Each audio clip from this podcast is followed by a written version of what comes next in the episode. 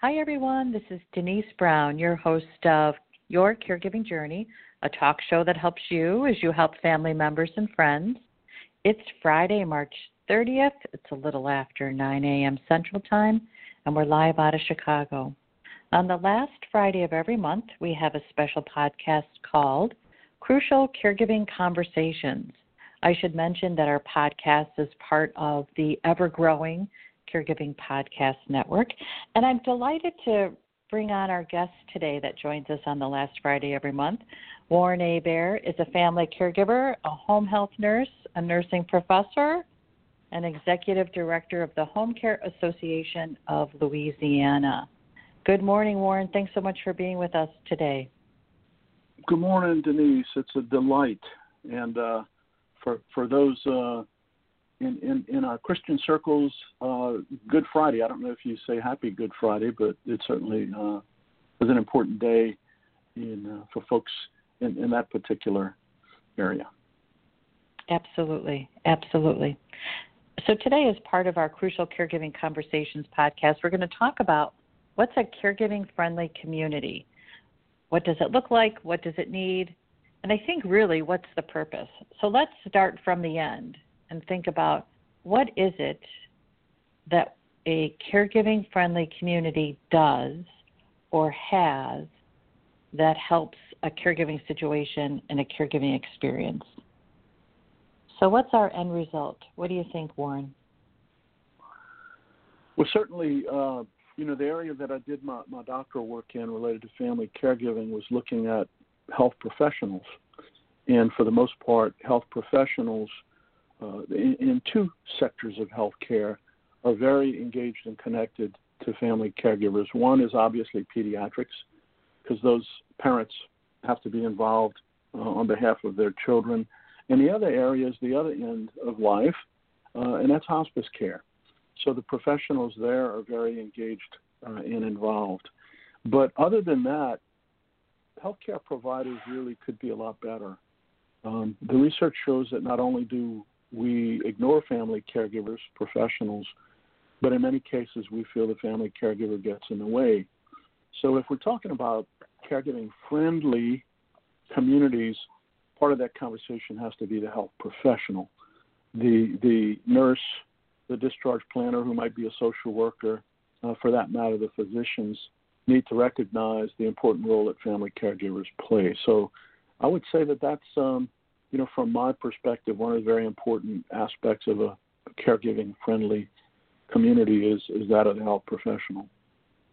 Yeah, absolutely. Critical. Critical piece of it. I guess when I think of a care, caregiving friendly community, I think wherever a family caregiver, with or without his or her caree, goes, there is support and understanding, maybe a little different type of service, and there is an easier way. So I think about going to the grocery store. So, what if there was a caregiving line at the grocery store? If you're in a caregiving experience, you have a caregiving situation, you go through a special checkout line that's a little faster. I think about driving, and I don't mean when my dad is driving, I mean when I'm driving because of a, care, a caregiving crisis. What if there was a way for me to signal on my car, I am on the way because something terrible has happened. So there's something that I put on my car, a light or a bumper sticker or a sign or something that designates I'm in a hurry because there's a crisis. I think it would I, I mean obviously those probably are impossible things to put into place, but if we're going to think about it, let's think in a big way. How do we make Amen. our experience easier yeah, easier in our communities in a way that our situation is acknowledged, the yeah. the unusual and unique needs of our situation, and then there's solutions in place for them. So, so immediately when you brought this up, you know, I thought about the hairdresser, um, oh, or the barber. Yes. You know, yes. because uh, we, we all know that oftentimes the hairdresser is not only somebody who's doing your hair, uh, but is also a, uh, a therapist or counselor of sorts. Um, the the other thought, uh, and I love this train of thought, Denise. Thank you. Is is air travel? Uh, I can tell oh, you, you, you know, you know me well enough to know I'm an off the charts extrovert. So I just meet anybody and everybody in the airport. It's like so many people to meet, so little time. But anyway, uh, the the conversations that I have with people that are traveling, I can tell you that 30% of the time it seems that they're traveling for caregiving. Mm. And you know there is there is a family member across the country that needs, or a family member a few states away, or perhaps traveling to a funeral. Um, so I, I like this this thought, and and whatever we can do to advance the caregiving conversation uh, and have folks recognized certainly is a, a step in the right direction. Uh, so okay, there's a couple parts of it. So when I go get my hair cut, if I go on a Thursday, it is carees with either their family caregiver or their paid caregiver. But I think about how the hair salon is organized. It's easy to get in. You park, you walk in, but yet the way you sit to get your hair washed isn't necessarily comfortable when you get older. So thinking about what are the ways that we could put in place an easier way to get your hair done as you grow older, and an easier experience for a family caregiver to bring their caree to get their hair done. And then when it's impossible to get out of the house, to bring a little bit of the hair salon into the house so that the caree can still get her hair done. And wow about the travel industry. I wonder if, if there if there was a way for us to figure out how much money family caregivers pump into the travel industry because of caregiving, I think that would change how airlines delivered service to family caregivers. So you get a so, perk if you travel a lot, but yeah. what if you got a perk if you're a family caregiver? You know, Denise, I really think that's a, a, a great conversation because we know that no matter how strong our passion is for a particular uh, area of need, almost always it's driven by some aspect of the economy. Um, and if we didn't talk about it last month, I'll mention uh, Joseph Coughlin's book, The Longevity Economy. Uh, Joseph Coughlin heads up the MIT Age Lab, and the book that he wrote is just, in my opinion, a must read for anybody who's involved in family caregiving. The Longevity Economy by Joseph Coughlin. So back to the conversation around airlines. Uh, for that matter, there are a number of other different areas that we could go as well. You know, how, how do we find a way to, to study that economic impact? Uh, the Rand Corporation back in the fall of 2014 looked at the financial implications not only related to the dollars spent on care, but also the impact on the workplace and impact on employers and the caregivers who were reducing hours or not working, uh, losing benefits, etc. They estimated the cost, uh, and this was back in 2014. It was released. The cost to be 510 uh, billion dollars, the economic impact. So yeah, when we're back to talking about airlines, it certainly would be interesting to find a way to explore that and uh, I wonder if anybody does uh, any sort of surveys regularly related to why people are traveling. Ah, yeah, that would be so interesting. I know that when I travel, I always fly on Southwest because it's easy to make a change. So when I go, I know there could be something that happens that means I have to come back immediately. And Southwest is the forgiving airline. It's easy to make a change. So my business and my business choice is impacted by my caregiving experience. Who I do business with is impacted by who is friendly to my caregiving experience. And yet, I don't think that there's a lot of companies that are typically targeting themselves or positioning themselves as a company that is easy to work with because they understand a caregiving experience. And wow, what could that do to their bottom line if they did that? So, so it brings me to a conversation around the village to village movement. Uh, some folks who follow caregiving are familiar with the Del Webb communities, and they started, I believe, with Sun City in Arizona, and, and now there are the villages uh, in Florida. and there are lots of essentially humongous subdivisions where people who are aging purchase a home, benefit from lots of different things like golf, etc. The village to village concept is different. It was started in Boston. Um, my uh, uh, recollection of the story is graduate uh, professors who were retiring from MIT, Harvard, Boston College, other places recognized they had gotten their kids educated, and now these children who would normally be taking care of parents from past generations were now all over the country and other parts of the world.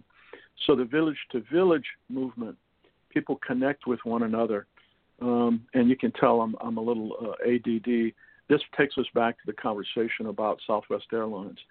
And in the village to village movement, they actually vet people who might be doing yard work, home repairs, people who are doing housekeeping, uh, etc., so that they know which of these businesses is going to be more friendly to them as an aging community.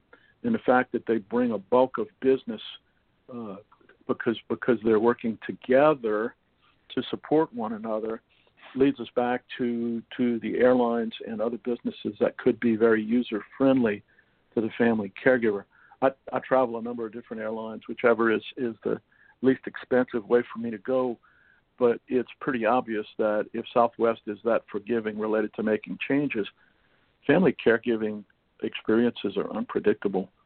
So you know, if you're going to be scheduling something today, you know your plan is to head home a week from now but something happens and and and, and you got to have a two week stay instead of a one week stay uh, that is really an interesting conversation and something I'd love for us to explore, not only related to airlines but related to to other businesses as well.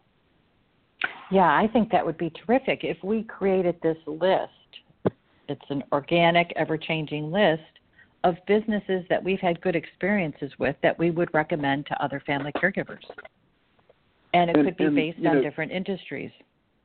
Yeah, and you know the the uh, demographics, the numbers, uh, and depending on which resource you look to, the numbers are different. But the the conservative number that I've seen is over 45 million of us around the country are caregivers. Um, so to me, that's a pretty significant chunk of business uh, that the folks with airlines and others might be paying attention to. So I'm going to just take us on a little bit of a tangent. Something that happens during caregiving is that you spend time inside. You're inside the hospital, you're inside your house, you're inside your caree's house. Unlike when you are raising a family, you're not outside with the kids. So it's not easy for someone else to see that you are a parent with young kids. You you could be out with your caree pushing him or her in the wheelchair and people might think, "Oh, she takes care of her mom," but it's not that kind of a visible experience. So something that I tried to start about a year and a half ago that didn't get very far is the thought that, well, what if we tied a ribbon out in front of our house that designated us as family caregivers? An orange ribbon for a current caregiving situation, a green one for a former family caregiver. And that way we're aware of who's doing what in our community. I had that thought for a couple of reasons. I lived with my parents for many years, and I didn't realize that someone across the street from us was caring for a parent until after the mm. parent died.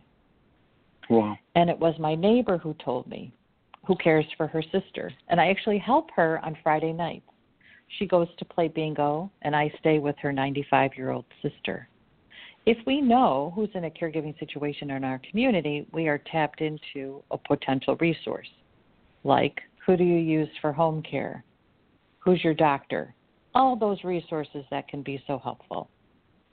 The other thing that has tragically happened in our community recently is we've had two young, um, a, two young children die. One was seven or eight, and the other one was 12 and in a in a in a way for the community to show support for the grieving family, they put ribbons all around the town. So when the young girl died, they put purple ribbons all throughout the town. And when the young man died, they put red ribbons. And if you drove anywhere, you drove through this row of ribbons and you felt the support.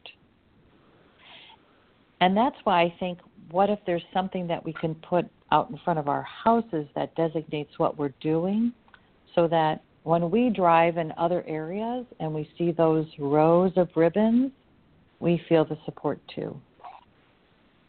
So, two thoughts come to mind for me there. Um, for uh, uh, we have uh, a daughter who has Down syndrome who's 27, and one of the the documentaries that I saw, this dad who had a son with Down syndrome said, people across the world, if you're human, you have some capacity for compassion. And mm. he pointed out that it seemed to him that people with Down syndrome drew that out of people better than than others that he was familiar with. So your ribbons essentially allows people to tap into uh, the capacity uh, for compassion. The second thought is I was on an airplane a couple months back with an executive from Marriott Corporation, and he had just been to a, a great conference, and he wanted to share the most important session that he attended. And the session was entitled something along the lines of uh, engaging idle assets.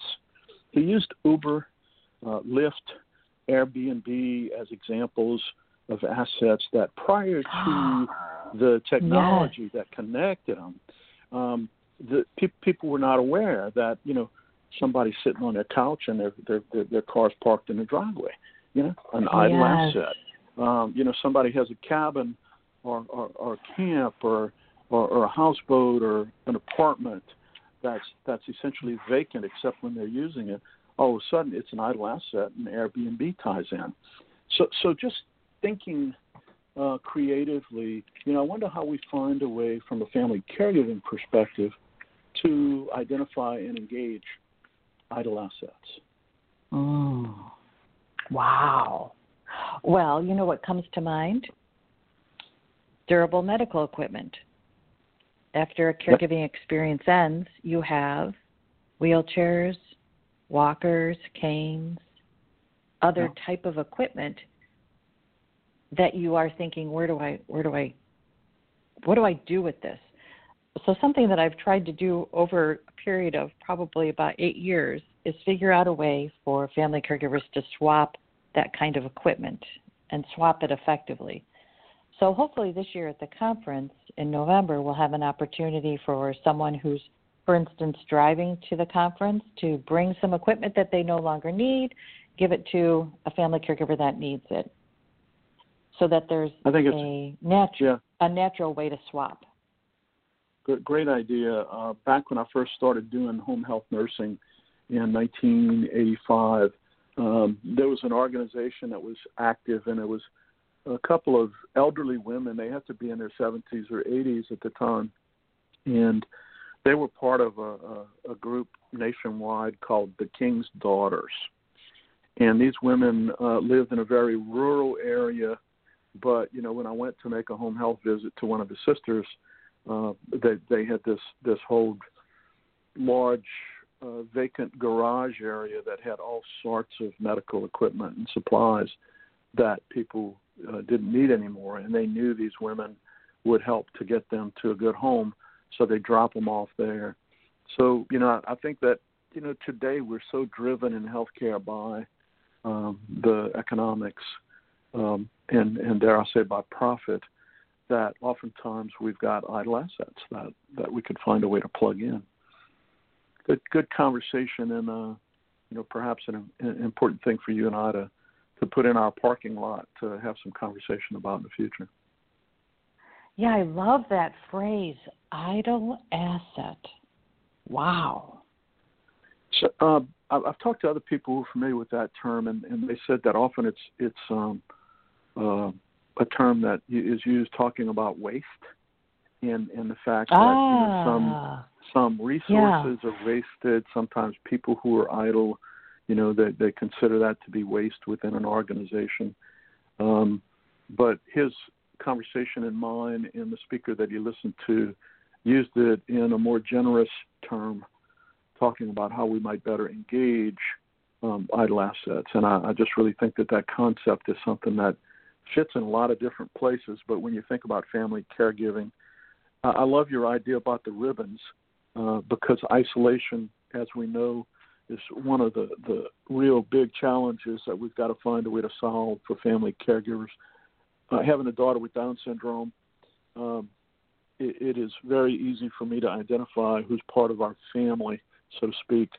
Uh, my daughter Brooke sees someone else with Down syndrome, and she points to them. She says, "Dad, look, one of my cousins." And uh, you know, I, uh, whenever I'm in the airport or we're traveling from one place to another and stop at a gas station or a restaurant, it, you know, if we see a family who's got a child with Down syndrome, it's it's just a real easy thing yeah. to go and say hi because we know that we we've had a similar experience, but you don't recognize that in the average typical family caregiver. So I like that idea of of the ribbons.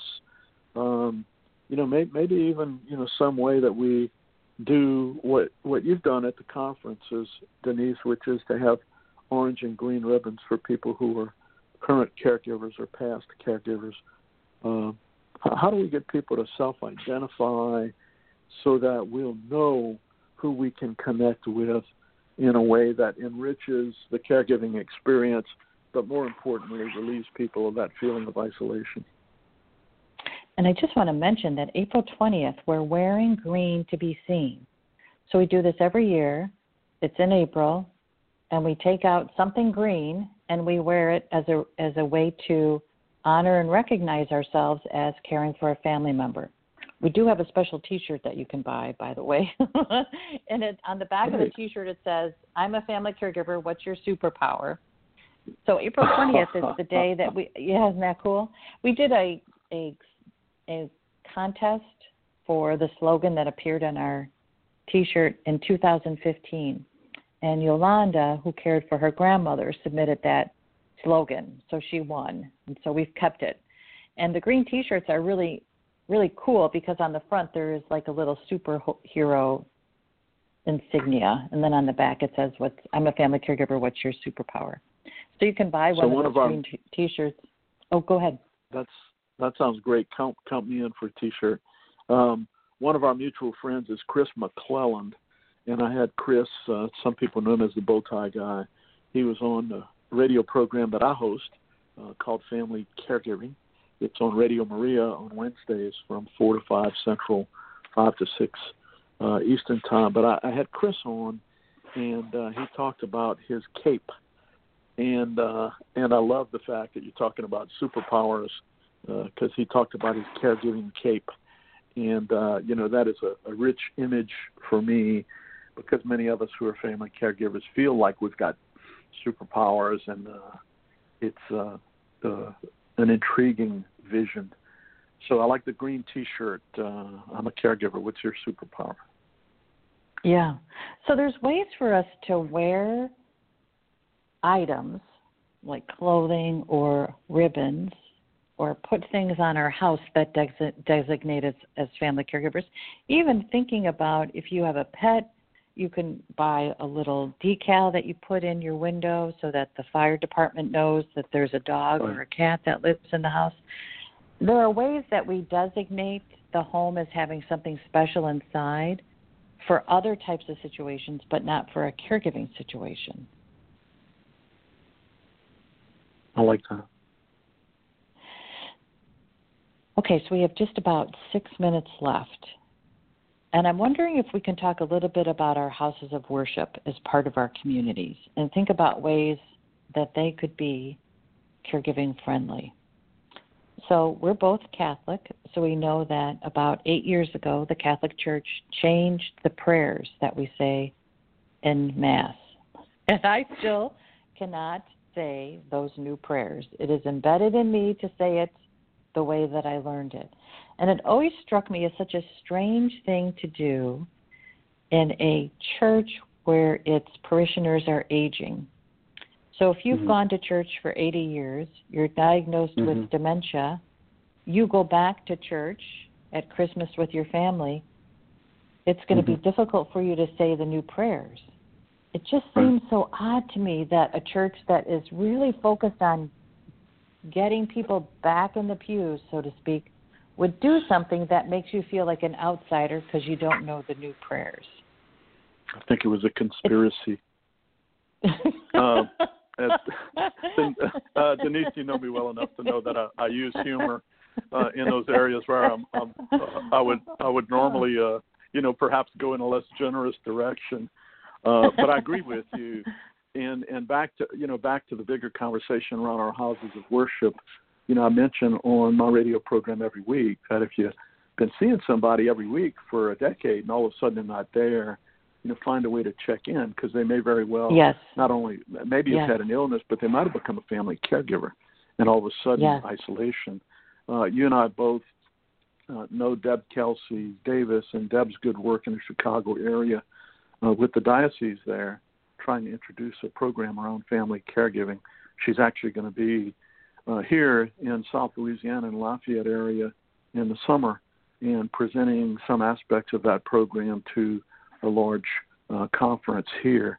But I, I agree with you. I think that you know if if if we are really truthful about being compassionate and and love being the most important part of our worship experience, no matter what congregation you're part of, uh, having some formalized, intentional way to identify family caregivers and, and connect with them is very important. I, I like that idea. You know, really, what we've been talking about today is a way for the circle to keep the family caregiver and caree inside. So I think about our community as a circle. We're inside the circle. A caree is diagnosed with a disease process, which pushes them outside the circle. Either it's because the disease makes it makes it difficult for them to participate, or because what they're participating in is no longer appropriate for them. So the caree is now outside the circle of community, and then a family member follows, and so they're outside that circle of community as well. But there's no way to either open up the circle to bring them back in or change the circle to, to reflect the change that the, the caree and family caregiver have experienced. So you're outside this circle. And I think of that with our houses of worship. And it's exactly as you said you see someone for decades and then you no longer do and yet there's no way to reach out to them to see what's going on and then offer them a different type of support which is reflective of their current situation. For many of I'm us, wondering. visuals and yeah, visuals and graphics really really help to bring a greater understanding and appreciation. So so that visual that you've given of the circle and folks within the circle and people who end up moving out of the circle uh, you and I both know that the, the research around aging indicates that those who are better socialized, who are better connected, not only have enhanced quality of life, but more longevity as well. So I, I really think that this is a, a great place to have the conversation is our is our worship communities. And and you know, forgive me for being practical, but our worship communities want to endear themselves to people who are aging who someday will be having a will, and and I don't want to be Ah. insensitive, but but but, Yes. but if we need to, Yes. if we need to find some way to incentivize our worship communities, God forbid that we need to to, to go in that direction. But the reality is, anything that we can do to be more compassionate and connect the the people who are aging and their family caregivers, uh, people who have different exceptionalities that require care. I like this conversation, Denise, and deserves deeper exploration. Yeah, it's the bottom line. And that's been the underlying theme today, really is the bottom line is that oftentimes really catering to a customer or a parishioner that's Mhm. a family caregiver is good for the bottom line. Mm-hmm. So we have under a minute. Any last thoughts, Warren, that you'd like to leave us with? The the title of the program is is Crucial Conversations, and um, yep. the fact the fact that we are not often having these crucial conversations is resonating with me today because my mom was hospitalized when I was out of town for the week, and one of my brothers called and said, "Hey, does she have a DNR?" And we didn't. So, you know, what I'd like to, to close with is the fact that families really need to be having these crucial uh, conversations uh, with with their parents, with their loved ones. For that matter, we need to make some of these decisions ourselves um, because if we're if we're better organized for that, then it'll be easier for our uh, caregiving friendly communities to uh, uh, connect with us. Okay. Warren, thank you so much. It's always great to connect. I love our conversations. Thanks, Denise, and thanks for your many years of doing good work in this area. Just a reminder to our listeners Warren joins us on the last Friday of every month to continue our conversations around crucial caregiving discussions. Happy Easter, Warren. Have a good weekend. And to you, Denise, thanks very much. And thanks everybody so much for listening. I'm Denise Brown. Be sure to stop by caregiving.com. Let us know how you're doing because we always love to know. Take care. Bye bye.